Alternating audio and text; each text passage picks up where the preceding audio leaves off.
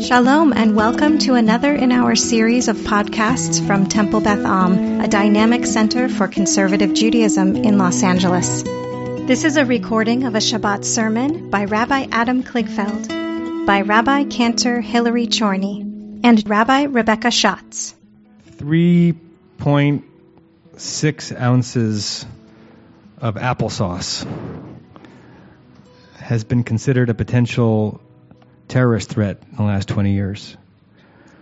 When I think of the mundane ways that the horrors of 9 11 20 years ago have infiltrated our lives, one of them is what a TSA staff member has to tell you when you try to go through security with a substance that heretofore was not considered a liquid and somehow became dangerous above a certain ounce level. And I don't blame that TSA agent. I blame bin Laden, Yamach Shemo, and the terrorists who still terrorize our reality. That's one of the things that changed 20 years ago.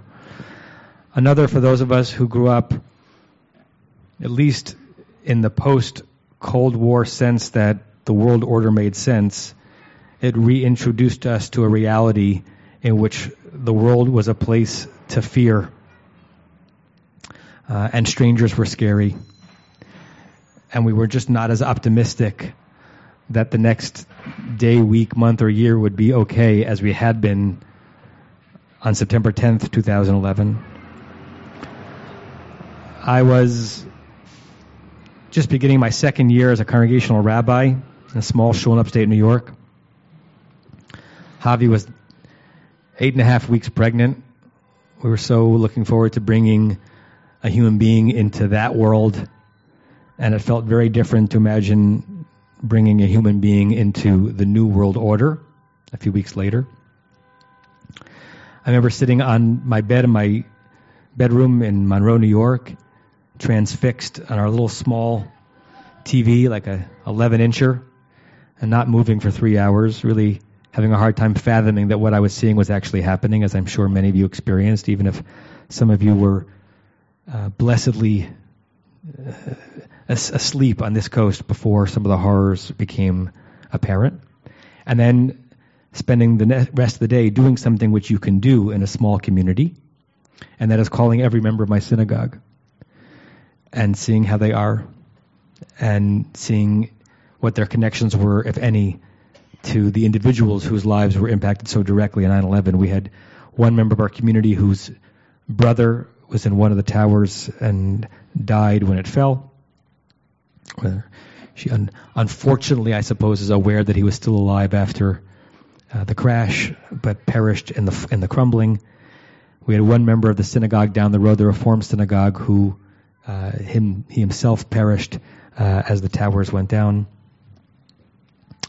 And I had a friend from USY who worked in that building uh, with whom I'd not been in that much contact recently, but was just known to be a generally good guy who was seen departing the building having escaped and then was seen going back in to help rescue others and then was not seen again. And of course, all of you have your own memories and connections times a hundred, times a thousand, times 10,000. When it comes to a life, there's no sense in trying to quantify it. I said at the beginning of the Torah reading that I was going to go back to that first word later on.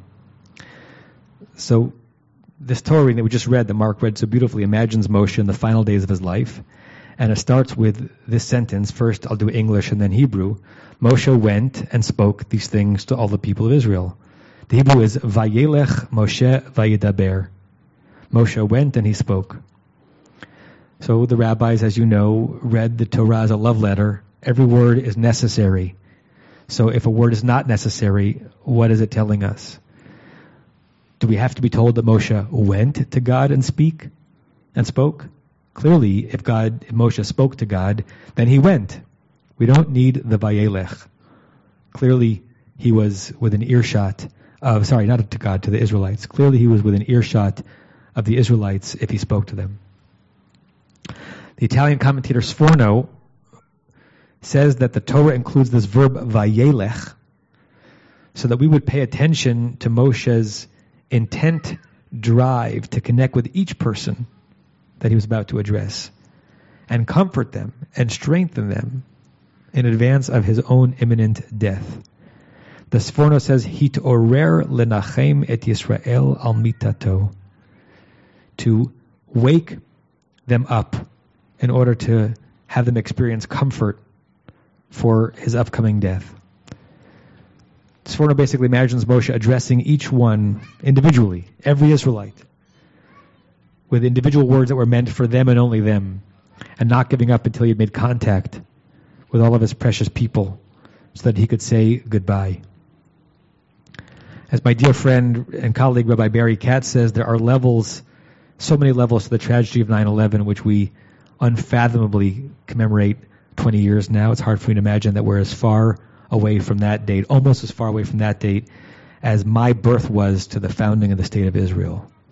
20 years goes by in a crazy quick way. But one of them, the most immediate tragedy, are the close to 3,000 people who died on that very day instantly. Most who did not have a chance to speak to their loved ones in the way that Sforno imagines Moshe speaking to them. Some of them, as you know, because you've probably heard them, have had opportunities to make phone calls from, from a burning tower or from an air, airplane or leave messages, but most, they left work in the morning and by the afternoon they were gone.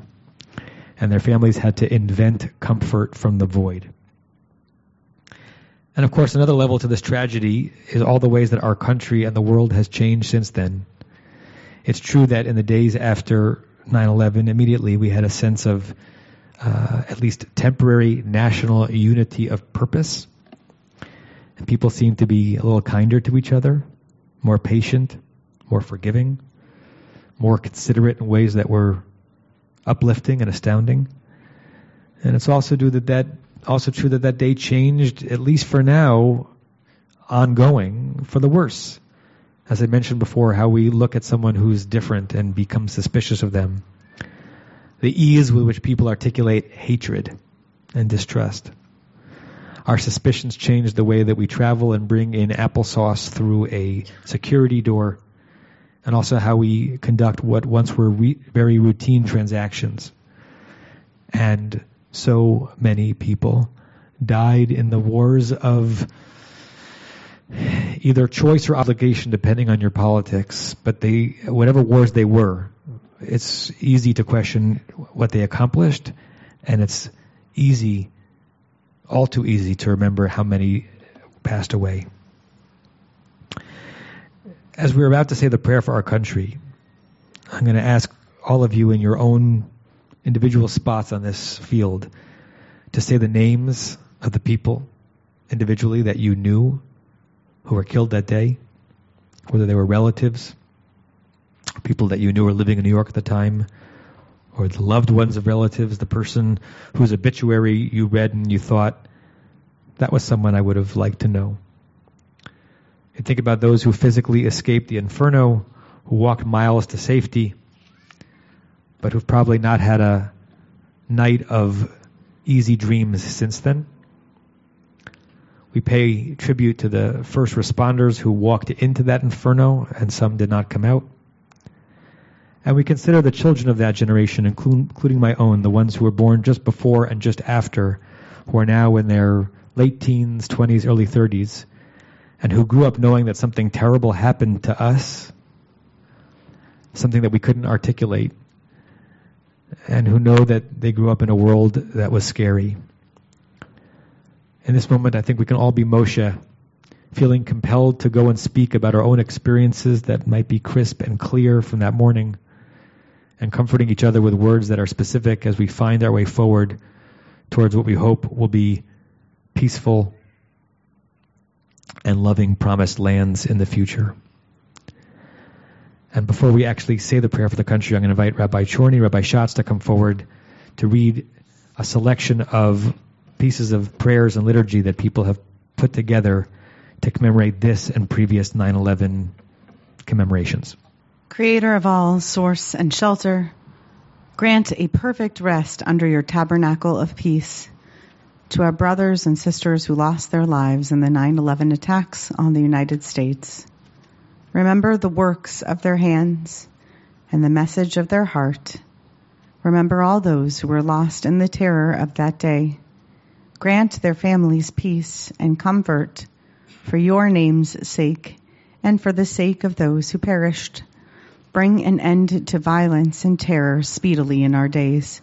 May the memories of all those who perished and those who continue to suffer be sanctified with joy and love. May their souls be bound up in the bond of life, a living blessing in our midst. God of the selfless, God of the strong and the brave, grant a perfect rest among the souls of the righteous to those who died in service to others because of the 9 11 attacks on the United States. May their dedication to protecting life serve as a shining lamp of love, and the works of their hands bring us all merit in heaven. Bless the souls of all who have died to save others, civilians and professionals, the trained and the untrained, in every age and in every land men and women who answered the call of honor, duty, and service. May their memories be sanctified with joy and love. May their souls be bound up in the bond of life, a living blessing in our midst. Amen.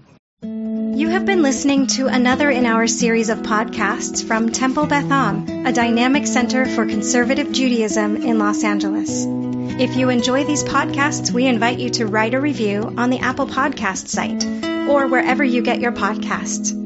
For more information about Temple Beth Am Los Angeles, go to tbala.org.